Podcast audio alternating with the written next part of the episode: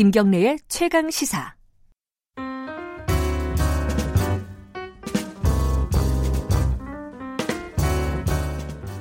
네, 더 나은 미래를 위해서 오늘의 정책을 고민하는 시간입니다. 김기식의 정책 이야기 식스센스 김기식 더 미래연구소 정책위원장 오늘도 나와 계십니다. 안녕하세요. 예, 안녕하세요. 지금 코로나 사태로 어, 학교 계약이 4월로 연기가 됐습니다. 4월 6일로 예 연기됐죠. 한 달이 넘게 연기가 된 거죠. 네, 이게 네, 사상 초유일이래요, 그죠? 그렇죠. 예. 네. 근데 이걸 계기로 해서 기왕 이렇게 된 거 획기적으로 뭔가를 좀 바꾸자 이렇게 지금 김미식 위원장께서 어, SNS를 통해서도 그렇고 더미래연구소에서도 제안을 네, 한 네. 거죠. 네, 네. 근데 그 내용이 어, 저 같은 경우에는 어, 와 이거 뭐- 이거 어떻게 생각해야 되지? 이게 좀 새롭습니다. 좀 설명이 들 필요가 있겠습니다. 뭐냐면은 신학기를 9월로 하자. 네, 네, 네. 이게 어떤 취지인지 먼저 좀 설명을 해줘야 될 것 같아요. 아니 일단 뭐 지금 당장 우리가 지금 3월 달에 우리가 보통 신학기가 시작되니까 그렇죠. 예. 학년이 시작되는데 그거를 그 9월 달에 시작하는 것도 검토해 보자라고 하는 건데 지금 당장 그렇게 결정하자는 게 아니고요. 네, 지금 이제 4월 6일 날 그 개학이 되면 좋겠습니다만 네, 지금 코로나 사태가 진정국면에 들어가긴 하고 있지만 그래도 지금 하루에 100명 가까이 지금 계속 나오고 있지 않습니까? 이런 상황이 계속 지속돼서 코로나 사태가 장기화되고 그에 네. 따라서 4월 6일이 아니라 아예 계약이 5월 달로 넘어가야 되는 상황까지가 온다면 음, 그렇게 만약 두 달을 계약이 늦춰지게 되면 시- 여러 가지 문제가 생깁니다. 왜냐하면 법정 수업 일수라는 게 있는데요. 그러니까 190일 이상 수업 일수에 대해 그 수업 일수도 법 제도를 고쳐서 줄여야 되고 그렇게 되면 당연히 이제 방학도 여름방학, 겨울방학 다 줄여야 되고 대학 입시도 조정해야 되고 이런 이제 문제가 생기는데 이게 5월달 가서도 그러면 그럼 계약할 수 있느냐? 이런 상황들이 돼서 네, 계속 계약이 늦어질 경우는 이런 상황이 될 경우를 대비해서 그동안 이제 사실은 우리나라가 지금 이제 그 3월 학기제를 하고 있는데 네, 아, 이게 이제 과거 역대 정권 뭐그 김영삼 정부 때도 그랬고 노무현 정부 때도 그랬고 박근혜 정부 때도 9월 학기제로 변경하자라는 게 다 검토가 돼 왔고 그거에 대해서는 보수 진보 상관없이 다 주장을 해왔거든요. 그러니까 이참에 한번 9월 학기 신학기제로 변경하는 것도 만약의 경우를 대비해서 음. 이렇게 좀 검토해 보자 이런 취지인 거죠. 물론 이제 뭐 코로나 19가 어떻게 지금 진행이 될지 예측이 쉽지가 않은 상황이기 때문에 지금 뭐 지금 상황에서 말씀하신 대로 뭐 9월로 가자 뭐 이런 얘기는 아닌 것 같고 예. 9월이 어떤 게 이득이고 어, 어떤 과정을 밟아야 되는지 한번 그러니까, 살펴나 하- 보자. 그러니까 그렇죠. 그러니까 아니 5월 달까지 네. 계약이 계속 연기되는 상황이 음, 벌어지게 더 되면 확산되면? 어차피 네. 그거에 따라서 학사 일정이나 이런 것들이 전반적으로 뜯어 고쳐야 되고 엄청난 혼란과 문제가 생겨날 텐데 그런 상황까지 가게 된다면 아예 이참에 국제적 기준에 맞게 그냥 네. 9월 신학기제로 변경하는 것도 하나의 대비책으로 음. 예, 검토해 볼 필요가 있다 이런 거죠. 근데 아마 9월 신학기제는 좀 일반 분들은 저 저도 마찬가지거든요. 좀 낯설 거예요.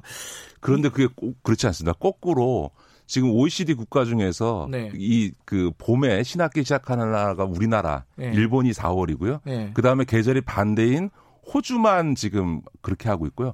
나머지 OECD 국가 모두가 다 어, 9월 신학기제를 하고 있습니다. 사실은 이게 이제 우리 일제 시대의 잔재거든요. 우리가 이제 일제 시대부터 일본을 따라해서 4월 달에 계약을 하다가 네. 61년도에 이제 군사 쿠데타가 나고 나서 5.16 군사 쿠데타가 나고 나서 3월 신학기제로 이제 바뀌고 나서 지금 60년째 그대로 음. 이어져 오고 있는 건데요.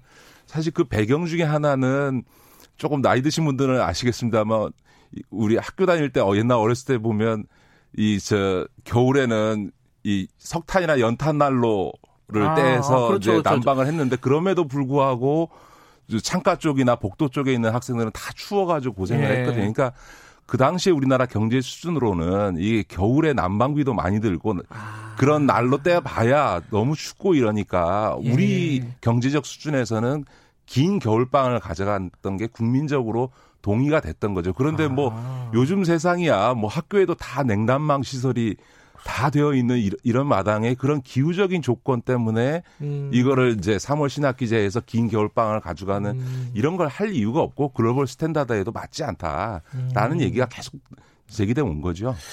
근데 이게, 이게 이 얘기 나올 때마다 어, 반론이 어떤 반론 나오냐면 아시겠지만은 유학생들을 위해서 하는 거 아니냐 이런 반론들도 꽤 있어요. 예, 예 그렇지는 않습니다. 예. 예를 들어서 이제 교육적으로는 다 그 얘기를 하는데요. 이제 한 학년이 진행될 때 음.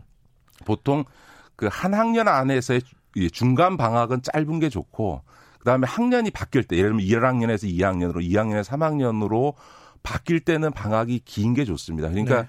보통 9월 신학기제를 하는 나라들이 이 대부분 다 겨울방학 중간에 있는 겨울방학은 1주 내지 2주 정도로 일종의 타임브레이크 시기로 해서 아, 약간의 짧게. 휴식기를 아, 주고요. 그리고 예. 나서 학년이 그 5월 말에 끝나면 6월, 7월, 8월 석 달 동안을 긴 여름 방학을 주는 음. 형태로 이제 운영을 하는데 우리는 방학이 여름 방학 한 달, 그리고 이제 향후에 바뀌는 네. 겨울 방학 한 달 반 했다가 다시 개학했다가 그 다음에 봄 방학을 한 일주일이나 열흘 정도 음. 하거든요. 근데 네네. 이제 그러다 보니까 어떤 문제가 발생하냐면 교사들이 봄방학이 들어가는 그 일주일 열흘 사이에 예를 들면 국공립이 대부분이 네네. 많으니까 초중등 고등학교에는 학교도 바뀌고요.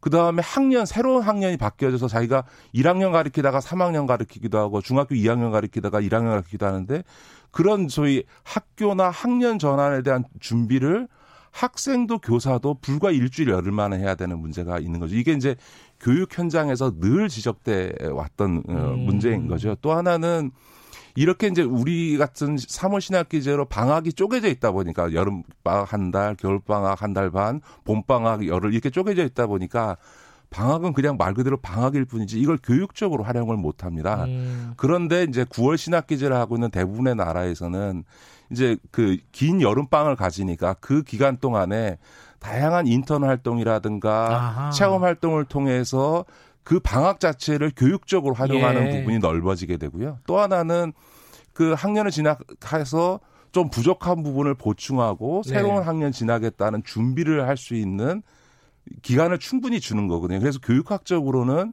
이런 학년이 바뀔 때 긴 방학을 주어서 그 기간을 다양하게 활용하거나 보충 학습을 하거나 음. 진학 준비를 하게 하는 것이 다 좋다라고 하는 이게 이제 가장 주된 이유고 그렇기 때문에 어, 전 세계 뭐 대부분의 나라들이 다 9월 신학기제를 하고 있는 거고요. 음. 이제 유학생 문제가 나오는 거는 글로벌 스탠다드 문제죠. 예를 들어서 지금 우리나라도 무슨 영주권자나 시민권자 같이 이제 해외 교포가 아니고 일시적으로 외국 나가 있는 분이 130만 명 정도 되거든요. 뭐 음. 뭐 주재원이나 이런 등등의. 예. 근데 이분들이 나갔을 때도 혹은 나갔다가 3년 뒤에 돌아올 때도 애매하죠. 자녀, 자녀들이 예.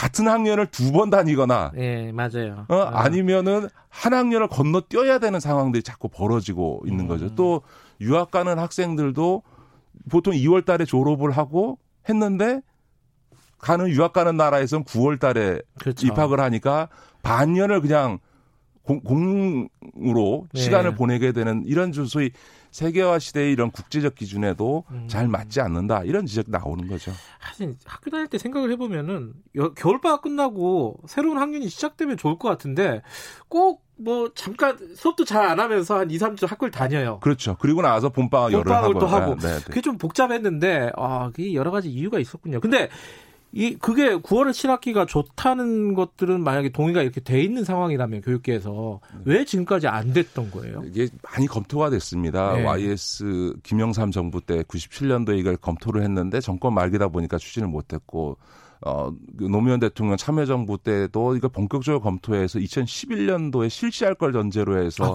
아, 안을 만들었는데 이것도 역시 2007년도쯤 가니까 이제 정권 말기가 돼서 이제 흐지부지가 됐고 박근혜 정부도 2014년 15년도에 9월 신학기제 변경을 검토를 했습니다. 근데 네. 이게 왜 그러냐면 여러 가지 이제 어려움이 있습니다. 지금 여러 가지 방안이 검토가 됐는데 그 중에 하나가 이제 그냥 기존에 다니는 학생들은 그냥 두고 네. 신입생을 6개월 미리 입학시키거나 뒤에 입학시키는 방식을 한번 검토를 해봤는데 그, 예. 그럴 경우에는 어떤 문제가 생기냐면 특정 연도에 3월에 입학하는 1학년과 9월에 입학하는 1학년이 공존하게 되니까 한해 신입생이 1.5배가 되는 거죠. 예, 예, 그러면 그것만큼 교실과 교사를 늘려야 되는 등의 문제가 아. 생겨나니까 이게 돈도 12조 가까이 들고 너무 많이 든다. 그러니까 새로 나온 방법이 뭐였냐면 아예 입학 시기를 두 달씩 땡기는 거나 늦추는 방식으로 예를 들면 한 해는 3월 달에 입학하고 한 해는 5월 달에 입학하고 한 해는 7월 달에 입학하고 한 해는 9월 달에 입학하는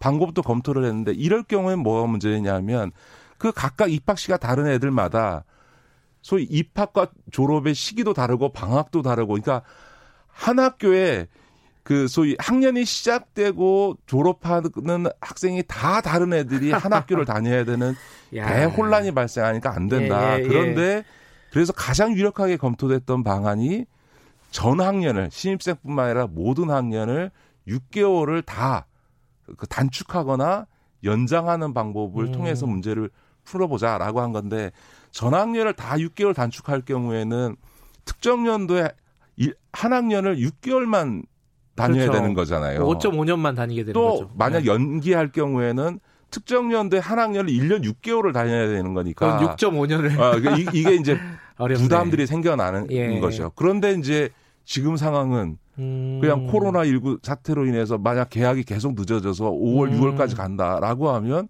그냥 상황에 의해서 전 학년이 다 그냥 음. 6개월의 공백이 발생하는 상황이 되니까 이참에 음. 결단하면 그냥 바로 9월 신학기제로 갈 수도 있지 않냐라고 음. 하는 거죠.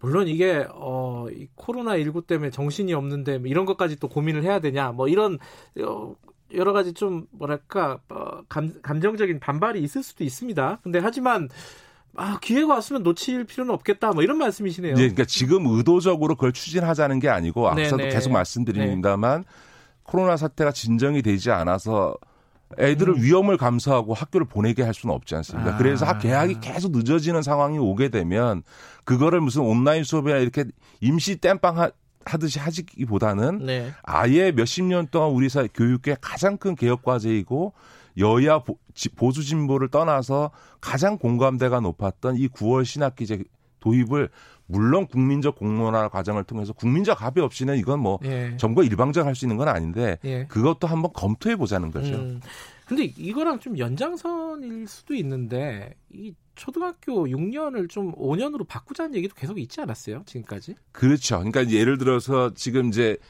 그 9월 신학기제로 지금 이제 바꾸게 되면 우리가 지금 만 6세 그 입학이 되는데 그렇죠. 지금 이제 만약에 이번에 9월 신학기제로 바뀌게 되면 6.5세에 예. 입학을 하는 거잖아요. 그러면 이제 가뜩이나 우리나라가 다른 OECD 국가에 비하면 대학이나 사회에 입직하는 연령이 높 많습니다. 음. 늦어져 있거든요. 네. 그런데 이게 더 늦어지는 거 아니냐 이런 문제가 있는데 저는 이번에 만약 9월 신학기제로 변경하게 되면 네. 그 다음에는 학기제라는 걸 학제 개편하고 연동돼 있습니다. 그러니까 우리는 6334제잖아요. 네. 초등학교 6학년, 중학, 중학교 3학년, 고등학교 3학년, 대학 4년인데 저는 이 학기제를 9월 학기제로 변경해서 애들이 입학 시기가 6.5년으로 5세로 이제 늦어질 경우에는 두 가지를 검토해야 되는데 하나는 6334제를 5334제로 바꾸는 거죠. 그러니까 다시 네. 말해서 초등학교 과정을 5년으로 줄여서 초중등 고등학교 과정을 12년이 아니라 11년으로 줄여버리는 음. 게 조치 하나 하고요. 또 하나는